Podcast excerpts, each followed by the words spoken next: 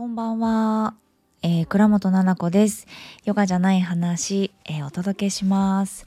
この番組は、えー、たくさんある自分の役割の中のあのじゃない部分の自分ってちょっとわかんなくなっちゃう。じゃない自分で、えーと、生活をしていく中で気づきがあったりすればそれをちょっとこちらでお話ししていくという番組になってます。はいどうもこんばんは。今日は279そう。あのー、これ放送のね開始ボタンポチって押す前にですね。279279 279っていうのを5回ぐらい言ってから、えー、撮りました。はい。忘れないようにね。これ撮った後はそのまま編集ねしないで しないので音楽だけ載せてでタイトルを打ってっていう風にやってるので覚えとかないとねめんどくさいなってなっちゃうから279回の放送でございます。やりすぎ。ねやりすぎです、えー、今日はレター会だと思うんですよ。ね順番的に。その前にちょっと一回いいですか？ごめんなさい。あのー、今ですね東京ですが昨日大阪からね帰ってきました。あもうオンラインサロンの、えー、卒業パーティー。ね卒業パーティー卒業パーティー言ってて。いきなりねここ最近から聞いてインスタグラムとかも全くこう私のことも知らないですっていう人もいらっしゃると思うのでお話しすると私オンラインサロンを3年間ぐらいやっててですね。はい。あのもう最初は本当にあの LINE にただ入ってもらうっていうね。でお金を支払ってくれてるかどうか確認をしてで LINE に入ってもらうみたいな。すごく全部こうアナログでですね。そこからその LINE に入ってくださってる人たちだけにこう動画を渡したりとか資料を渡したりみたいな。もう本当にそうやってあの未熟な時からですねやっていてそう。でもうなんだろう特にその時に仲間もいなくて仲間ってこう一緒にこう何て言うかな裏方というかやってくれるてる方もいなくて全部こう一人で考えてやってきたんですね。で未熟な私なのにあの入ってくださる方もいて最初は本当に5人10人から。であ1ヶ月でもうなんか50人とか30人とかだったからなんか目標だったのになんか結構早かったんです。あ30人も入ってくれました。嬉しい。みたいな感じでそこから始まって、はい、今はねすごいたくさんの人がいてくれてというまあ、フリーランスの先生がどんな職業でもいいんです。ヨガの先生じゃなくても。あのハンドメイド作家の人もいるしね。あとマッサージの先生とかヘッドスパの方とか。そうそう。あとコーチングの方とかカウンセラーさんとか。もう本当にいろんな方いらっしゃいます。美容師さんもいるし。そうトリマーさんもいたりとか。そうまあまあ自分の名前自分の会社とかってやっていく時にまあどうやって活動していくそれをどうやって発信していくみたいな要は起業家のほら女性がやっているねオンラインサロンってあると思うんですけどそれのあの何ていうんですかちょっとゆるっとした感じですねっていうところかなと思います。あのそうだな難しいね。この話をしちゃうとちょっと長くなるからもう終わっていくしサロンについてはあの何も言わないですけれどもやっていてで終えますということで大阪福岡東京というふうに今進んでいるんですが昨日大阪でした。もう本当に感動的な一日で朝早くから大阪に向かって行ったんですけどいやーよかったですね。なんか勉強会っていうのを毎月やってるんですけど私ね。そう。勉強会もやったんですよ。あの対面でね。はい。もうやっぱもう教えることって本当に本当に何もないので私もこう教えるよみたいな感じのテンションで毎回いないのでなんか最後だからこそあの本当に繰り返しになるかもしれないけどこのサロンの中で私が繰り返し言ってたことでもう毎月会えなくなっちゃうみんなにこれ覚えといてよねっていう感じ。私も覚えとくからさって。これを大事にしてやってこうね私たち生きていこうねっていう感じ、うん、でも全部が今思い返してみたらなんかやっぱり自分がこの世に生まれてすごく自分のことを大切にするとかっていうことなんですよ。難しいことじゃなくてうん生きてるんでしょって。だったらどうやって生きたいって。それお母さんとか職業がどうとか関係ないじゃんねって。いう感じなんですよね。そう。今の私がそうやって言えることを話してる、うん、時間でした。でもすごくねなんかみんないい顔してたなと思います。はい。このあのー、大阪のまたね人たちがもうさちょっと猫ちゃんが喧嘩始まってます。あのあちょっと野良猫みたいな声してますけどうちの飼ってる 猫なのでスルーしてください。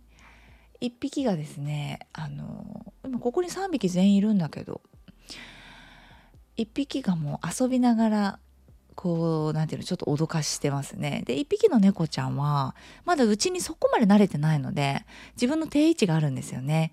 そこに向かってね遊びながらなんかちょっと近づいてますね。嫌がってる。はい。すいません。そう。大阪の人たちさもう本当に面白いの。どうしてああなる？なんか育ちですか？ごめんなさい。なんか育ちとか絶対言っちゃいけない。なんか育ち？面白い感じのこの返しとかがあのお家の中で繰り広げられてるんでしょうか？言うこと全部面白くて。なんかちょっとまずねあの忘れられないのがあのまずこうお食事来てさお食事来たのよ。来るじゃない？であの結婚式の披露宴とかってやるところだからチャペルもあってって30名ぐらい来てくださって。でそのねご飯来たら「あじゃあいただきます」とかなんか言おうかなとか言ってマイク持ってそわそわしようとしてたらもう食べてんのよ。もう食べてんの。左のテーブルの人。でごめんなさい。その左のあの B のテーブルの方たちがいきなりもう食べててそれで「親」ってていう表情をしてる A と CDE のね人たち。私の顔みんな見てくるのよ。あれ？あれ？みたいな。食べていい？あれ？みたいな。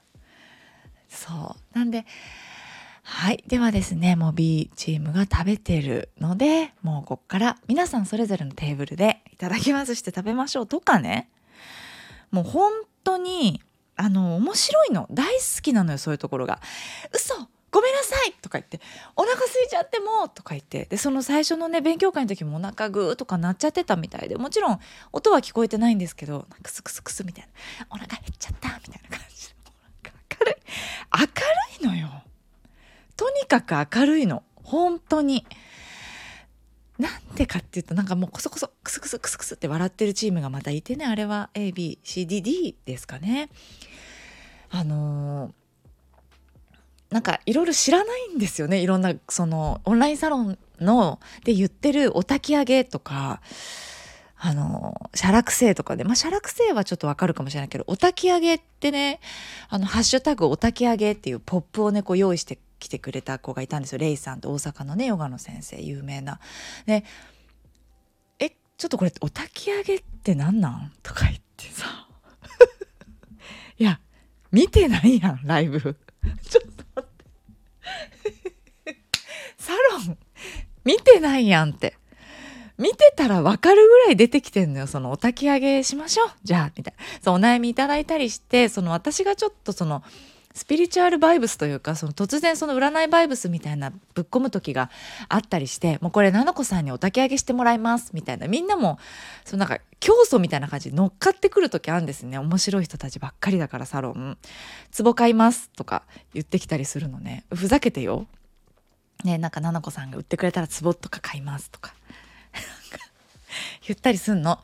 でじゃあこれもう炊き上げ案件ですねみたいな感じでその読んで成仏成仏みたいな感じでこうおふざけしてたの。そしたらこれ何なんだろうねお焚き上げってみたいな。ちょっともうお焚き上げの意味が分かんないからそれだけ今日聞いて帰りたいみたいな。言ってて未来さん。もう大笑いよ。なんて可愛らしいんですか。ちょっとバレちゃった幽霊部員とか言って。で自分そのテーブル「ハッシュタグ幽霊部員」ってなんか書いたんですよ。その 白紙のポップがあって手にこうやって持つ写真撮る時にこう手に持ったりするやつですね。でこれ一個その余白を用意してくれてもうレイさん天才じゃない？でなんかみんなチームで考えてなんか一個書きましょうみたいな新しいやつみたいな。言ってそこにこうシャラクセイとかライオンとかね。なんかお団子とかなんかこう書いてくださっててみんな。なんだけどなんかあの幽霊部員って書いててこれ東京会場とか持ってって大丈夫ですかね？とか言ってさ。ごめん東京会場多分いないから幽霊部員とか言って私も怒ってさ「は？ごめんなさい」とか言って。言っててもう面白すぎてなんか愛の返ししかないというかねみんな愛でこうつながってるからなんだろうこうじゃないといけないとかないんですよねあんまり。こうじゃないと菜々子さんにこう認めてもらえないんじゃないかとかこうじゃないとここんなとこ来ちゃいけないんじゃないかとかもなくてね。本当に一人で来てくださった方とか入ったすぐだけどその空気感をね生で味わいたいみたいな感じ。あ初めましてみたいな人もいたりしてさ。逆にすごくない？初めましてでさオンラインサロンに入ってくれるってえ少なからず興味があるって言って入ってくれるんじゃない？で終わりかいってまず。それなのに入ってくれていろいろ遡って見てくれてはいると思うんだけどなんかここのサロンの空気感を味わいたいってさそれで来てくれるってすごくない？なんか感動しちゃってさパワフルでしたね。パワフル。で次福岡なんだよ。明日福岡なの。でそうそうよくね「菜々子さん疲れませんか?」ってあの言われました「ゆっくり休んでください」って。もう全然ちょっとピラティスかましてるから今日。今日あの大阪と福岡の間にちょっと一発ピラティスぶちかましてあのいつも行ってるねアンド A っていうピラティススタジオ青山先生にあのやってもらってお腹とね腹筋と二の腕とはいいろいろやっていただいて。菜々子さんあの前よりもあの腕使えるようになってますねとかって言ってくださって昔ねあの違う店舗でやってた時とかもう全然比べ物にならないぐらいできてますねとか言って。えー、嬉しいって。私ちゃんとさ意外と真面目だからその先生に教えてもらったことをやっぱり家でのプラクティスねヨガとかピラティスの時にその生かしてちゃんとさあこうだったかあこの感覚かっていうのをちゃんとこうやるからさすごいそれ嬉しかった。それで大阪の人たち「菜々子さん何体何やったんですか?」って「なんかやりました?」って「いや運動よ。ごめんなさい声でかくなっちゃった。なんか多分なんかそういうことだったんじゃないかな。なんかいろいろやってるでしょ？体。とか言って。いやなんか打ったとか抜いたとかそういうことだと思う。入れたとかわかんないけどさ。運動です。ピラティスです。そしたらそれ先生に今日言ったら笑ってた。なるほどって。でじゃあ結果が出てるってことですねって先生も言ってくださってはいおかげさまですって。先生のおかげさまなんです。本当に。一回ちょっと先生にラジオ聞かれちゃった時あってもう恥ずかしいから本当聞かないでと思ってんだけどさ。はい。聞いてないと思いますもう。そう。もうすごくね尊敬してます。その先生。素敵な先生なんだ。あの何て言うかな。そのピラティスの技術とかさその知識とかなんてものはもう語ることが私ができないぐらいの最先端のスペシャルマスタートレーナーの先生なので何にも私言えないんだけど恐れ多くて。それだけじゃなくてなんかさ人間ですよね多分。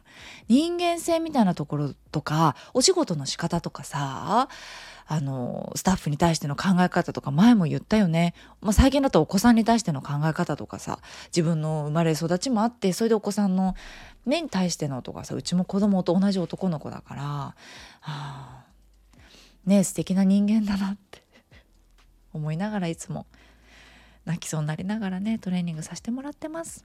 はい、ちょっと卒業パーティーのことは全然話終わらないです。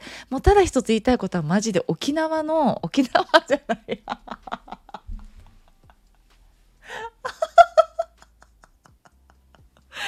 失礼いたしました。飛んでたわ今沖縄まで。ごめんなさい大阪でした。はい大阪ね。大阪の人たちのバイブスが本当にやばい。あの面白すぎもうちょっと留年させてくださいとか言ってきてさレイさん筆頭に。ここちょっと留年メンバーですねとかって最後まで残ったのさいさしてくださいとか。でね面白いだけじゃないのよ。ちょっとあんま深くは今日は言わないどくけどいろんな意味があって。いろんなこと私にしてくれてもう泣いちゃう泣いちゃう。大泣き帰りの新幹線。息ができないぐらい。声とか出せないしなんかこう泣いてるさとかって言えないじゃないですか新幹線だから。だからちょっとこう息殺してさって泣いてたらちょっと息できなくなっちゃって一瞬。窓とか開かないじゃんね。だから もう辛いと思いながらたくさんのメッセージ。でなんでこうやってメッセージを届けてくれたかとか全部に意味があってもう愛あふれるのよ。まあ、全体の時にもう一回話させてください。大阪メンバーのことも。とにかくほんとやばかった。泣くのと同じぐらい笑った。お腹痛いもん。なんか思い出し笑いが今でもできるぐらい最高だよね。でなんか京都のねなんか私行きたいなんかあれお寺なの？なんだっけ国宝？なんか行きたいところがあるとか言って言って。えじゃあなんか遠足行こうとか言って。あすっごい喧嘩しちゃってる。そう。だからそれねまた遠足行こうって言ってるんです。だからサロンが終わってもねみんなと仲良くできるかなって思ってます。少々お待ちください。今喧嘩ちょっと成敗してきます。ちちちいけないよ。どうしていたずらし戻ってまいりました。おいでじいちゃん。おいで。暇なんだね多分じいちゃんは。はい。今日はレター会なのでね喋りすぎね。レター会なのにこんなに喋っちゃった。さあえーとえーとはい。ちょっと待ってください。レター会ですね。お返しします。えーとどのレターにしようかな。皆さんいっぱいくれてありがとう。まずまずちょっと待って最初の方からいこうか。はい。OK はい。あ豆太郎ちゃんだ。ななこさんこんにちは。豆太郎です。かわいい豆太郎ちゃん。あお会いしたことあるから私豆太郎ちゃんと。次男さんのあの苦肉の策の自転車で弾けば。私も声を出して笑っちゃいました。可愛いですね。お兄ちゃん思う気持ちにほっこりします。ななこさんのねお母さんたちを煽らないでっていう意見心から共感します。多くの人たちが、え自分の子育ては間違っていないかとか子供のためになっているのかとか考えて必死だしナーバスになっている人もいると思います。私は子供が ADHD の特性を持っていることに悩んで心も体も疲弊している時お願いやからそっとしといてただでさえ気が触れそうやねん。って煽ってくる相手に思っていました。でも避けられない煽りもありますよね。産後疎外感を抱いたりアイデンティティを見失ったりするお母さんは少なくないんじゃないかなと思っています。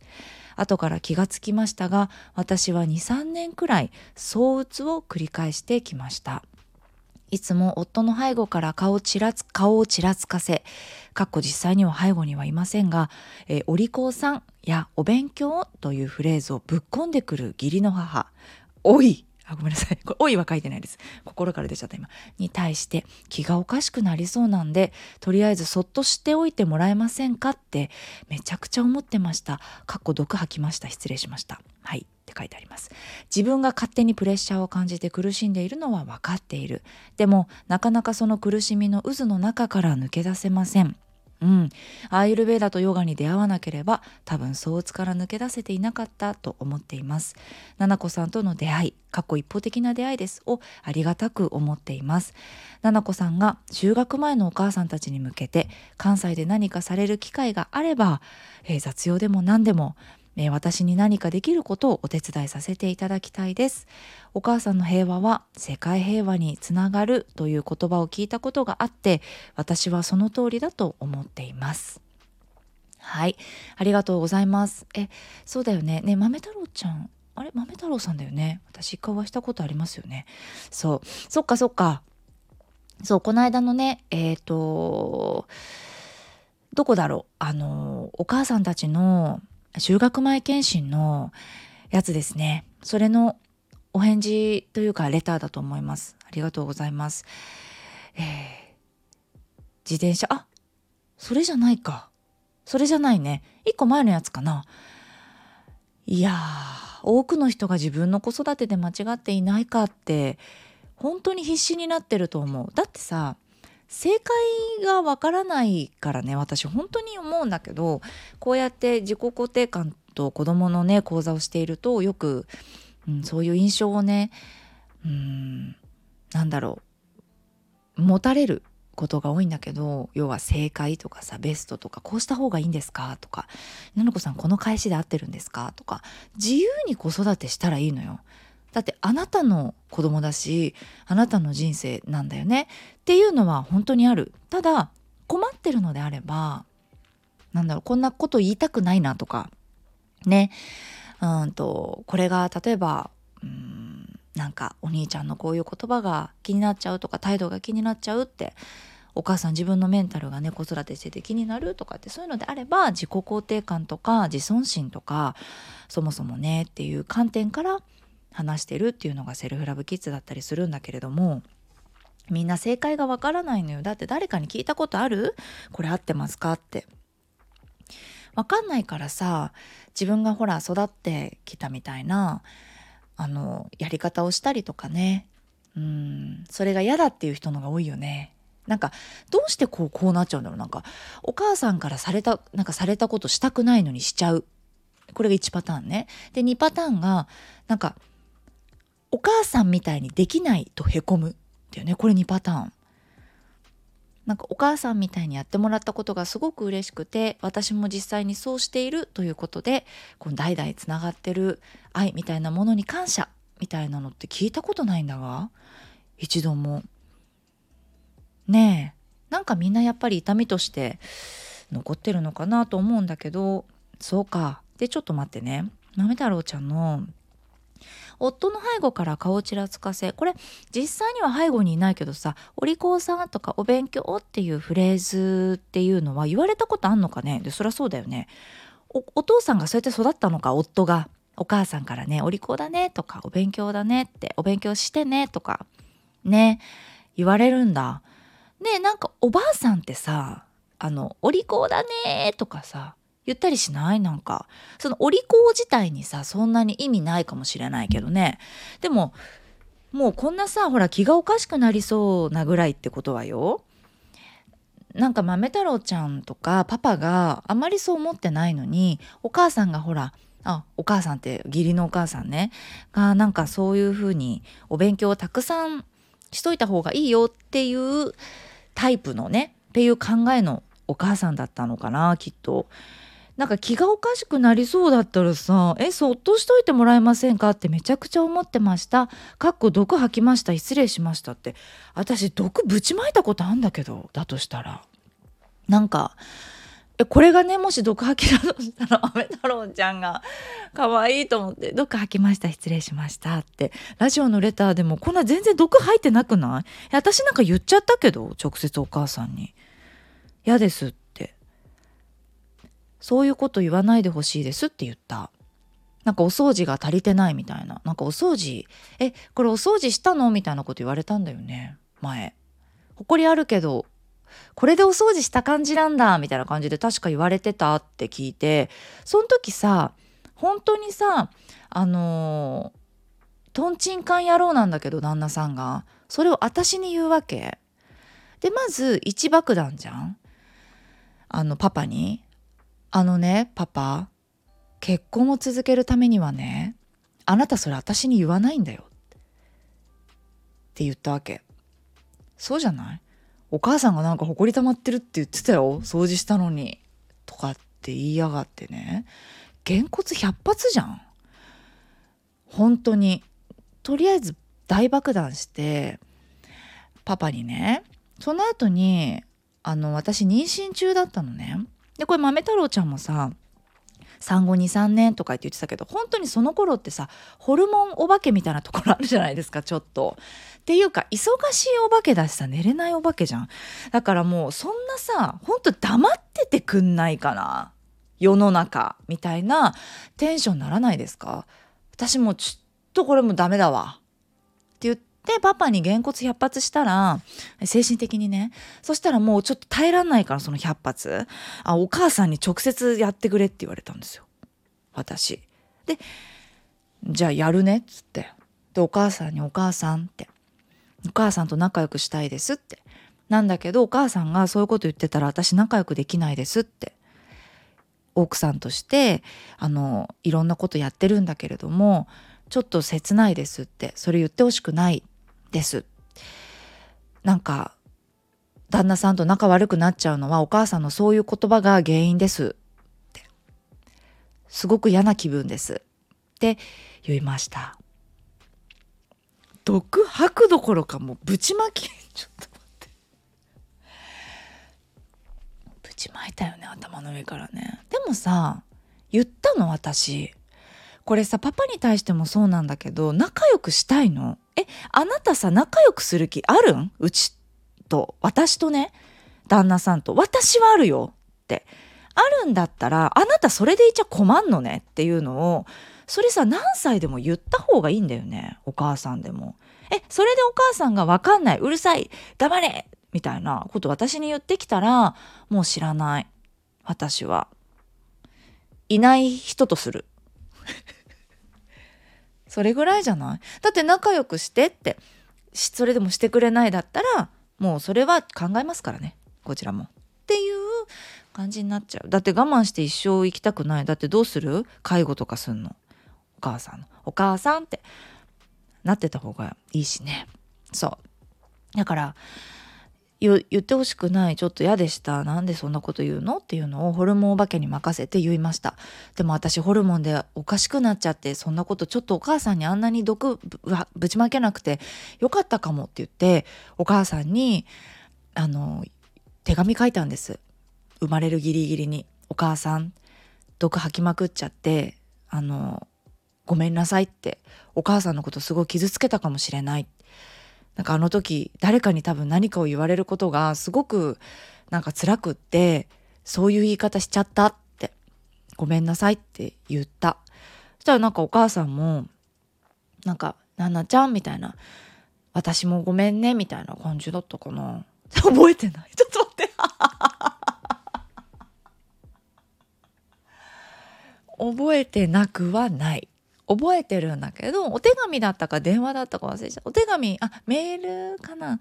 お手紙かな？病院にお手紙くれたんかな？あ違う違う。なんか東京に来た時にそうそうなんかお土産とか持ってきてくれて入院してたから生まれるまでね切迫早産で。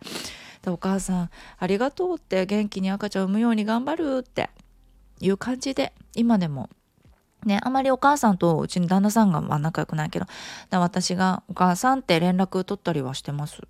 ね、でもやっぱ毒ぶちまけた時もあったからなんか自分が勝手にプレッシャーを感じて苦しんでいるのは分かっているってさもしかしてさ豆太郎ちゃんさその自分が勝手にプレッシャーを感じて苦しんでいるのは分かっているっていうさこのフレーズさちょっと一回これについて考えてみてもいいかも。勝手にプレッシャーを感じていないかもよ。ねえ。だってさ嫌なんでしょ？お利口さんとかお勉強っていうフレーズをちょっとでもこう聞いたりすると反応しちゃうんでしょ？それに。言わないでって思うんでしょ？で思わないのはなんで思う言わないでって思うんだよね。で思うってことはなんでなんだろう？なんでそれを言われたらすごく嫌なんだろう？気がおかしくなりそうなのはなんでなんだろう？これがお母さんそんなつもりで言ってないのに私がそうやって勝手にプレッシャーを感じて取っちゃうんだ。これは思わないんだよ。思わなくていいんだよ。今言ったのは。この言葉で私が勝手に考えすぎだ考えすぎだってさ言う人もいるじゃない？豆太郎ちゃんだけじゃなくてこれ聞いてる方の中にも。その考えすぎだってさどうどうどうってやってんだよ。うーんってなってるのをはいはいはいっつっていいからいいからってもう黙っといて黙っといて気にしすぎあなたがあの神経質だからとかあなたが気にしいだからとかいう言葉で自分をこう「はいはいはい」ってやってるようなもんなのよ。でもそれ一生やる？辛くない？だしそれさ「よしよしよし」って自分は私なんかしないであげてほしいなと思う派です。どうした？って。イラつくねこれねって。お利口さんってイラつくねって。自分がなんかそういうふうに聞き相手になってあげるとなんかいいかなと思う。お利口さんとかお勉強ってなんかできないとダメってもしかしたら言われてたのかなんだろう。自分のことを否定されてるように感じるのかはたまたね、えっと、子供に対して否定的な風に見てるのかそれじゃダメよとかでも自分はそんな風に育てたくないとかちっちゃい時私もそういう風にされてて嫌だったとかなんかいろんな思いが多分あるんだと思うんだよね。だからそれをね見てあげるといいと思うよ。なんで嫌なのかなこれこんなに私って。ね。苦しみの渦の中から抜け出せないか。そうか。なんか抜け出したいね。なんかあればいいな。あねもっとなんか深く聞きたいなと思いました。何か機会があったらよかったら2人でお話ししましょう。ね。苦しみの中にいたらあの私が伸ばせるぐらいの長さギリギリピラティスとかやってるからすっごい手私伸びるからさ ちょっとよくわかんない。グーってこう伸ばして豆太郎ちゃんと手をつないでよいしょってこうおいでって引き上げてあげるけどさ豆太郎ちゃんもこう力を入れるのよ。こうグッと。あのおーってこう分かる？想像して。私が手を差し伸べる。で豆太郎ちゃんがもう手だけ上に上げてボヨーンってなってたらさ重いやん。だからこうあってなる。やる時にせーのってよいしょっていう時にはやっぱりちょっとね力も必要なわけよ。のぼ渦からこう登ってくる時には。だか誰かの手を借りて私だったらいつでも手を差し伸べたいしなんかそうじゃなくて旦那さんとかさ誰かねお友達とかでもいいわけ。会話するといいかなと思う。やった時には今これちょっと見つめたくないじゃないですか？ねなんかちょっと嫌じゃない？で今までそのソースから抜け出せなかったなとか私またそっちに入っちゃうんじゃないかとかさいろんな心配があるんじゃないのかなっていうのは思うよ。だからタイミングがあると思うしね怖いのを無理やりやらなくってもよくってよしこれをクリアにしたいとかいつもここでへこみたくないってなったら何かのきっかけがあったら紐でも手でも何でもいい掴んでる時は自分もちょっと力がいるんだよっていうことだけ覚えておくといいかも。よいしょってね向き合ったりさ自分のこと考えたりするのさすごくこうあれじゃない？あのエネルギーいるのよ。そうだからエネルギーがいるからねなかなか向き合えなかったりもするよね。わかるわかる。本当に本当に。ありがとう、豆太郎ちゃん。それで、下に書いてあるさ、就学前のお母さんたちに向けて、関西で何か機会があれば雑用でも何でもできることをお手伝いさせていただきたいですって。ありがとうございます。嬉しい。ね関西地方で何か、はい、あることがあれば、ぜひ、よろしくお願いします。はい、ということで、レター、ちょっと大丈夫？答えられてたかな？ね全然答えられてなくない？その毒負け？ちょっと待ってください。まずいねこれ。毒負けという意味じゃないですね。毒負けという意味ではないです。ね。私はそうやってやった経験があるよっていうのをちょっとここで言っちゃった。であんまり言ったことないクローズドなとこでしか。はい。でも私もほらお姑さんの問題とかってさみんなきっと抱えてるでしょ？ね。ラジオで言えることってこれぐらい。ねこれぐらいをラジオで言えてるって言えてないことどんだけあんのって思ったでしょう。別にそんなにないよ。それは私のなんかなんて言うんだっけこれブラックスポットじゃなくて。あの黒歴史？はい。みたいな感じです。お母さんに怒って。そう。ですごい電話かかってきてお母さんからそのメールした時に。お母さん泣いちゃって「ごめんなさい奈々ちゃん」って「いやごめんなさい」とかじゃなくてつってもうさバッチバチよ私。24歳とか3歳だから私ね不良出身ですからバッチバチ。それでお父さんに向かって「奈々ちゃんごめんね」って「本当に?」って言ってて。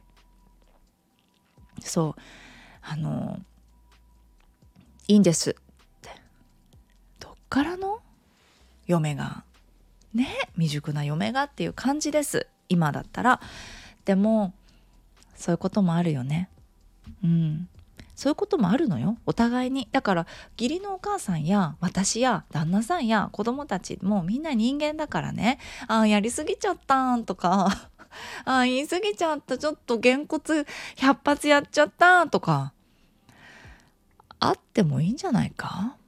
うん。だからね毒吐いちゃいけないと思ってんじゃない？豆太郎ちゃん。今度よかったら毒聞かせて。すっきりするかもしれないね。はい。もう私猛毒だからそしたら。笑えない？大丈夫？はい、ありがとうございました。ではちょっとレター会ね、レターの時間少なくなっちゃってごめんなさい。皆さんね、いい感じのもう本当にうるうるのレターいっぱいもらってます。またちょっと返していこうかなと思います。はい、次回は、えっ、ー、と、何曜日になるの？水曜日か。はい、だから、あれだね、あの、もう全部終わって、えっ、ー、と、卒業パーティーが終わってからなのでちょっとそのお話になっちゃうかなと思うんですがなんか私が何年間も毎日やってきたことだったので是非どうだったかなっていうのをまた聞いていただけたら嬉しいです。はいでは長々なっちゃいましたが聞いていただきありがとうございました。おやすみなさい。